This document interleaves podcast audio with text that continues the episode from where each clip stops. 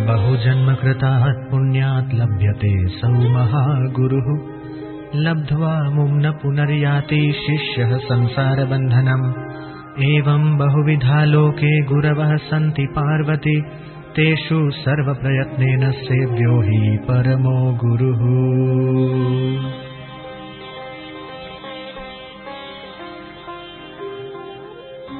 अनेक जन्मों में किए हुए पुण्यों से ऐसे महागुरु प्राप्त होते हैं।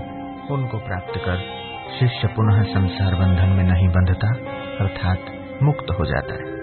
हे पार्वती, इस प्रकार संसार में अनेक प्रकार के गुरु होते हैं। इन सब में एक परम गुरु का ही सेवन सर्व प्रयत्नों से करना चाहिए। पार्वती ने कहा, प्रकृति से ही मूढ़, मृत्यु से भयभीत, सत्कर्म से विमुख लोग दैव योग से निषिद्ध गुरु का सेवन करें। तो उनकी क्या गति होती? है श्री महादेव जी बोले, निषिद्ध गुरु का शिष्य दुष्ट संकल्पों से दूषित होने के कारण ब्रह्म प्रलय तक मनुष्य नहीं होता, पशु योनि में ही रहता है। हे देवी, इस तत्व को सुनो। मनुष्य जब विरक्त होता है, तभी वो अधिकारी कहलाता है, ऐसा उपनिषद कहते हैं। अर्थात दैव योग से गुरु प्राप्त होने की बात अलग है और विचार से गुरु चुनने की बात अलग है।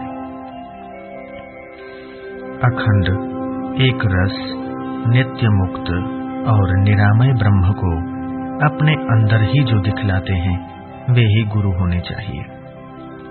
हे पार्वती, जिस प्रकार सब जलाशयों में सागर राजा है, उसी प्रकार सब गुरुओं में ये परम गुरु राजा है। मोह आदि दोषों से रहित, शांत, नित्य तृप्त किसी के आश्रय रहित, अर्थात स्वाश्रयी, ब्रह्मा और विष्णु के वैभव को भी तृणवत समझने वाले गुरु ही परम गुरु हैं। सर्वकाल और सर्वदेश में स्वतंत्र, निश्चल, सुखी, अखंड एक रस के आनंद से तृप्त ही सचमुच परम गुरु हैं। द्वैत और अद्वैत से मुक्त, अपने अनुभव रूप प्रकाश वाले अज्ञान रूपी अंधकार को छेदने वाले और सर्वज्ञ ही परम गुरु हैं।